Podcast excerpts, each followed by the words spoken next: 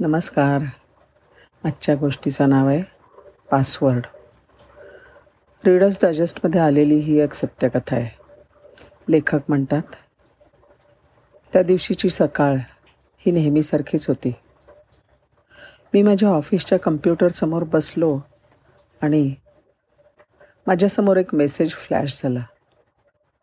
Your password has expired काय आहे की माझ्या कंपनीमध्ये आम्हाला दरमहा पासवर्ड बदलावे लागतात. माझा घटस्फोट नुकताच झाला होता. खरं तर ह्या गोष्टीवर माझा विश्वासच बसत नव्हता. खूप निराश झालो होतो मी. आमच्या दोघांचे संबंध तर चांगले होते. तरीसुद्धा तिने हे पाऊल का उचललं असेल याविषयी मी अनभिज्ञ होतो. त्याचाच दिवसभर विचार करत होतो.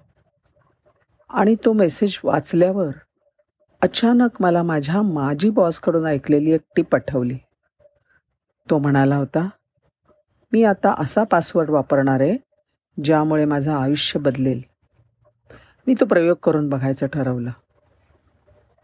माझ्या सध्याच्या मानसिक स्थितीमध्ये कोणतीही गोष्ट पूर्णत्वाकडे नेणं माझ्यासाठी अवघड झालं होतं. नवी मी कोणत्या गोष्टीकडे लक्षच केंद्रित करू शकत नव्हतो. त्यामुळे मला माझा पासवर्ड असा पाहिजे होता की ज्यामुळे मी माझ्या घटस्फोटाचा बाऊ करून नाही घेतला पाहिजे आणि स्वतःला गरीब बिचार नाही समजायला पाहिजे. मला असा पासवर्ड पाहिजे होता ज्याच्यामुळे माझ्या आयुष्याचा ताबा घेण्या घेण्यासाठी आणि त्याला चांगले वळण लावण्यासाठी मी समर्थ होईन. मला तिचा रागराग नाही करायचा आहे आणि मी माझा पासवर्ड बनवला. फर्गी वॅटहर तिला माफ कर. ज्या ज्या वेळेला माझा संगणक लॉक होत असे तेव्हा तेव्हा मला हा पासवर्ड अनेक वेळा टाईप करावा लागत असे. मी जेवण करून आलो की पहिल्यांदा लिहित असे तिला माफ कर. कृती साधी होती.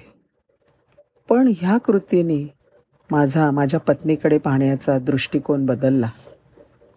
आमच्या सहजीवनातल्या अनेक गोष्टींकडे मी डोळसपणे तिच्या नजरेतून पाहायला लागलो.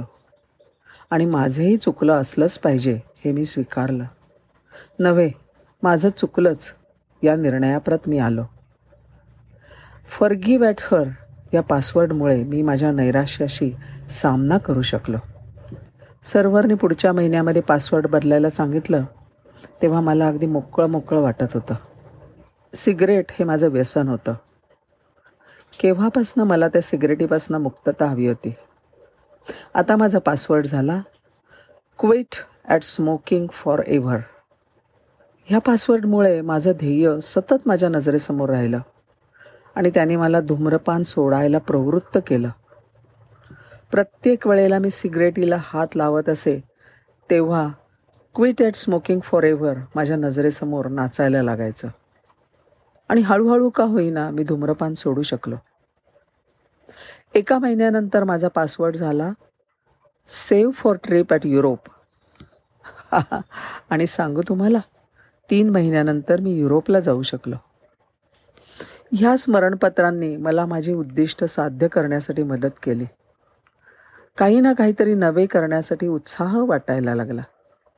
प्रत्येक वेळेला तुमचं पुढचं ध्येय गाठणं अवघड असतं.